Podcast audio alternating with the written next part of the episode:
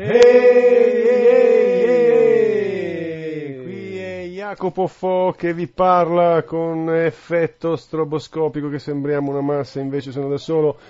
Vi parlo da Alcatraz e sono qui per raccontarvi una storia molto strana che si racconta tra le persone che hanno rapporti diretti con l'Iraq, persone che hanno familiari laggiù in quell'inferno e raccontano una storia molto curiosa, cioè si dice che alcuni Marines abbiano sostanzialmente imparato la lezione dei sequestri e abbiano deciso di applicarla a livello di massa, e c'è proprio un sistema per cui vengono rastrellate delle persone, vengono portate in carcere, poi ci sono degli avvocati che vanno dalle famiglie e dicono: beh, vi hanno arrestato questo familiare, se però pagate c'è il modo di tirarlo fuori, e una parte della pecunia andrebbe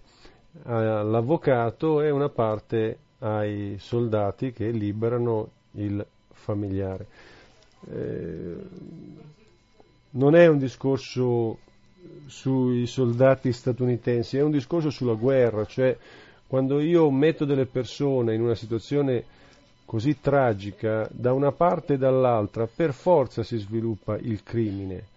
Non può non succedere, perché quando tu rompi il tabù della violenza, che sia per un problema ideologico, che sia per un problema di interesse, poi non sei più capace di comportarti seguendo un codice morale. Perché? Perché hai fatto la cosa più terribile, hai ucciso, hai fatto violenza, sei stato contaminato da questo comportamento, e questo riguarda i terroristi che sostengono di battersi per la causa dell'Islam, e non è vero, e questo riguarda anche gli statunitensi e tutti quelli che sono laggiù a contribuire alla forza di occupazione.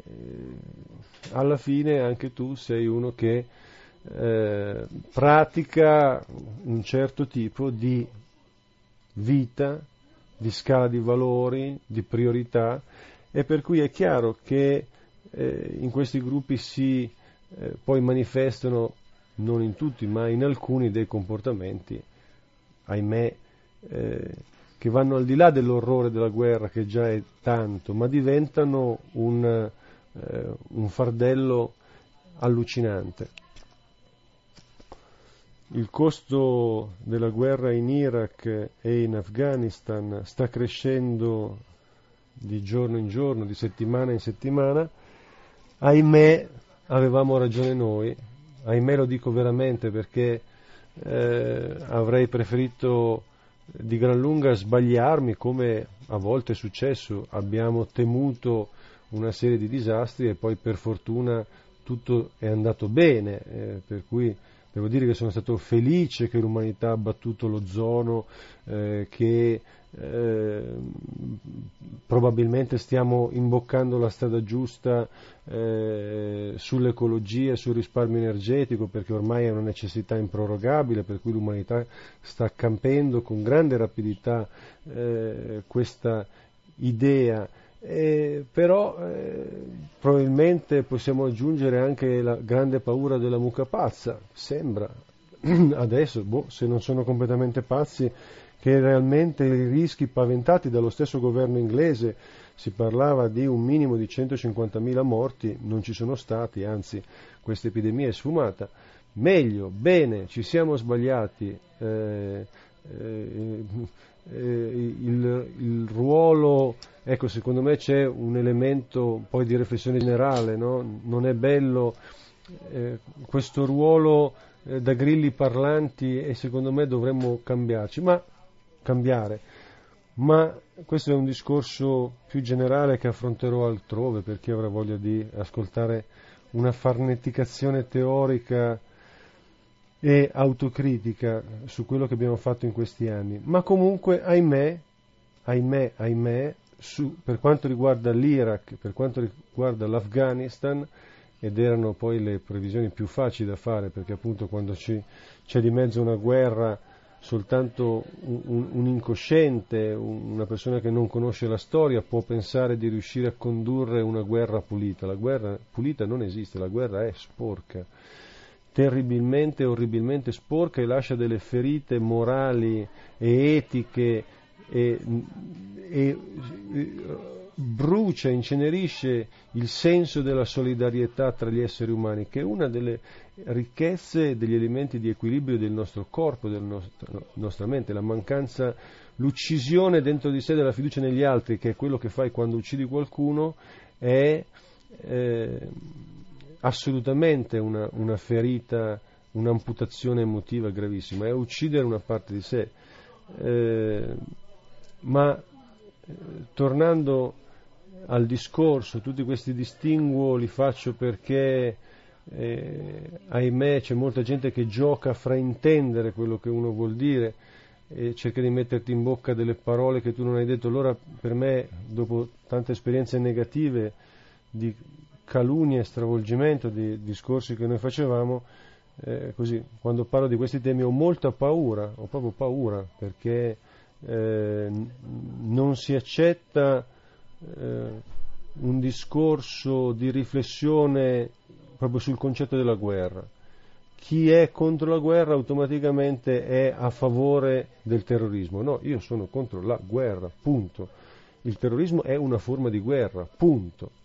Ma comunque, su quanto temevamo per Afghanistan e Iraq avevamo drammaticamente ragione.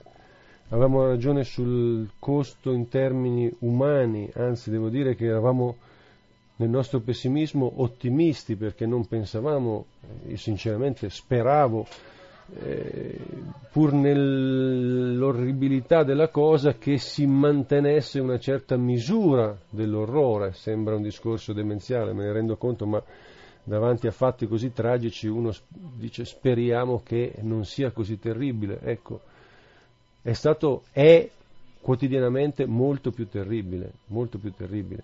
Siamo aver creato un'area enorme del pianeta in cui spadroneggiano banditi dell'una e dell'altra e delle altre fazioni, perché poi lì le fazioni sono 25, sono bande, sono bande poi all'interno dell'esercito di occupazione, mafie, camorre, pensate a tutti i soldati che sono lì per riuscire a guadagnarsi combattendo la cittadinanza statunitense, sono tutti sudamericani, eccetera, eccetera. È chiaro che tra questa gente tenuta in una condizione di disperazione, mandati in prima linea, ci saranno quelli che reagiscono diventando dei super mafiosi, dei super contrabbandieri, traffico di donne, di droga. Ricordiamoci cos'era dal punto di vista del traffico internazionale dell'eroina il Vietnam. Ecco, in questo momento l'Afghanistan è diventato il primo produttore del mondo di eroina. Pensate che cosa non stanno,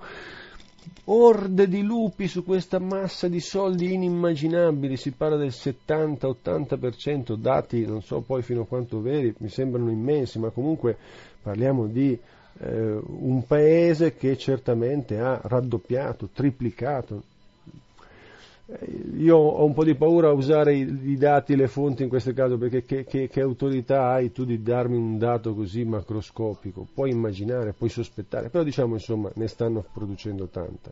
Ci sono tanti soldi, tanta gente che si ammazza per controllare questo mercato, tanti eventi che sono poi spacciati per azioni di guerra, di controguerra, guerriglia, eccetera, sono regolamenti di conti tra bande. La situazione è il dominio del caos e dell'abuso, perché è stata rotta a livello generale la convivenza pacifica. Pensate a una situazione in cui ogni giorno ci sono 20, 50, 100, 200, 500 morti per attentati, massacri, fughe, panico, manca tutto, una miseria incredibile, aree contaminate dall'uranio impoverito o comunque da sostanze terribili. È aver creato un inferno di mille chilometri. Che cosa è possibile fare? È possibile sperare in quello che con grande difficoltà si sta muovendo in Iraq, ed è il movimento, diciamo, filosoficamente pacifista che si oppone alla follia collettiva, cerca una via politica, una via di contrattazione, e ci sono dei grossi segnali in questo senso positivi. Oggi Repubblica riportava di indicazioni su uno scontro che ci sarebbe all'interno di Al-Qaeda e altri gruppi terroristi sul fatto se continuare a fare massacri nelle moschee, perché ovviamente lo capisce anche un bambino, questi sono andati fuori dalla grazia di Dio, perché se è proprio il caso di dirlo, come fai a sostenere di essere una spada dell'Islam e contemporaneamente far saltare in aria donne e bambini che vanno a pregare Allah? Cioè, sei fuori di zucca. E loro stessi si sono resi conto che iniziano ad esserci delle reazioni dure da parte della popolazione comune di tutto l'Islam contro questo orrore, cioè stanno facendo una campagna enorme di pubblicità contro se stessi, stanno spiegando al popolo dell'Islam di essere veramente dei traditori, di non essere dei veri credenti, non rispettare la parola del Signore, eccetera, eccetera, eccetera. È un segno positivo, si sta muovendo molto, noi non lo sappiamo direttamente, lo sappiamo attraverso segni che si possono leggere, ma io credo che sia una lettura realistica dire che anche in quell'inferno c'è molto più buono di quanto venga raccontato, e la nostra unica speranza è che questi uomini e queste donne che stanno lottando veramente contro i demoni riescano a trovare la lucidità, la forza, il coraggio per andare avanti, e io credo che sia importante appoggiarli in maniera fattiva. Non faccio di nuovo il discorso che ho fatto un milione di volte, se vi interessa ho scritto una serie enorme di articoli su cacao, su il commercio equosolidale, la costruzione di un commercio, di un'impresa diversa, il discorso dell'ecologia, il discorso dei gruppi d'acquisto, di tutto quello che noi possiamo fare per non dare più i nostri soldi alle multinazionali del dolore, ma utilizzarli per creare un'economia altra che dia poi i mezzi. Sinceramente più passa il tempo e più credo che la nostra battaglia di Atlantide TV e di tutti quelli che hanno provato in altri progetti, e tutti, diciamo, sono trovati in grande difficoltà. Oggi esiste, viva Dio, Arcoiris.tv, Nessuno.tv, Taxi Channel.tv, che trasmettono anche appunto sui satelliti, ed è una cosa molto buona. Però diciamo che da parte di tutti questi gruppi, quando ci incontravamo, ci scambiavamo le nostre esperienze, discutevamo e litigavamo, c'era la speranza di fare qualche cosa di più, che non si è riusciti perché il movimento non ha voluto, sia nei vertici della politica ma anche nella gente di base. Noi lanciamo una proposta dicendo: consociamo i contratti telefonici, se lo facciamo in 50.000 ci facciamo una televisione indipendente che produce spettacoli veri, a livello, che è in grado di pagare grandi serate, eccetera eccetera. La risposta a questo appello è stata eroica da parte di 800 persone, ed è un appello che quantomeno è stato guardato, magari poi non visto, non letto, non capito, ma ci sono passati davanti almeno 1 milione di persone e più. Non ci siamo riusciti, e qui si potrebbe fare tutto un discorso sul rapporto tra questa incapacità di concretizzare le proprie idee, di fare qualcosa di vero, che sposta un piccolo granello di sabbia, ma lo sposta veramente, come è il fatto di scegliere di non comprare un prodotto perché è un prodotto fatto dai malvagi della terra, comprare invece l'altro prodotto che è fatto da gente che sta smadonnando per cercare di fare qualcosa di diverso concretamente. Va bene. Ho fatto un gran casino, sono un po' emozionato per questa storia dell'Iraq perché poi riguarda un amico che ha il fratello in carcere e che adesso deve trovare i soldi per pagare il riscatto. Signori e signore, speriamo che il buon Dio ci mandi qualcosa di veramente straordinario e anche alla svelta, perché ne abbiamo veramente bisogno. Un grande abbraccio a tutti, vi lascio con alcuni annunci e con l'invito di sostenere quello che stiamo cercando di fare con i mezzi che abbiamo e che continueremo a fare, cercando però anche altre vie. Stiamo costruendo un giardino fantastico che è il tentativo di tirar fuori una risposta artistica anche a queste situazioni di dramma, cioè reagire su un altro piano, rovesciare i terreni di scontro. Se vi interessa potete trovare riferimento a questo, ai laboratori per la costruzione del giardino fantastico di Alcatraz su Cacao, alla voce Giardino Fantastico, c'è un motore di ricerca.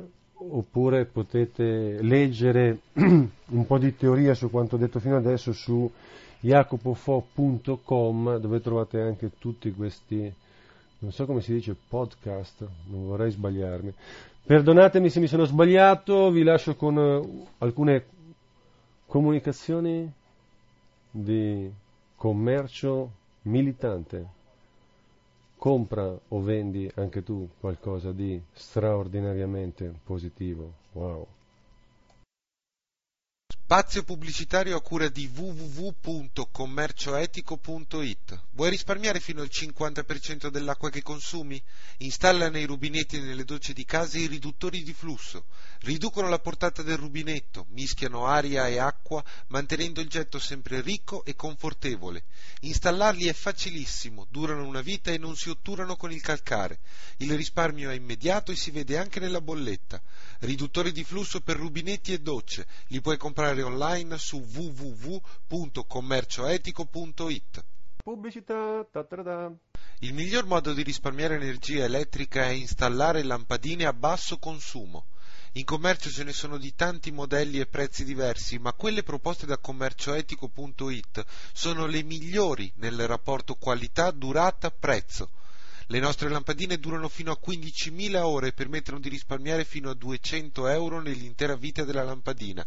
Clicca al risparmio energetico su www.commercioetico.it.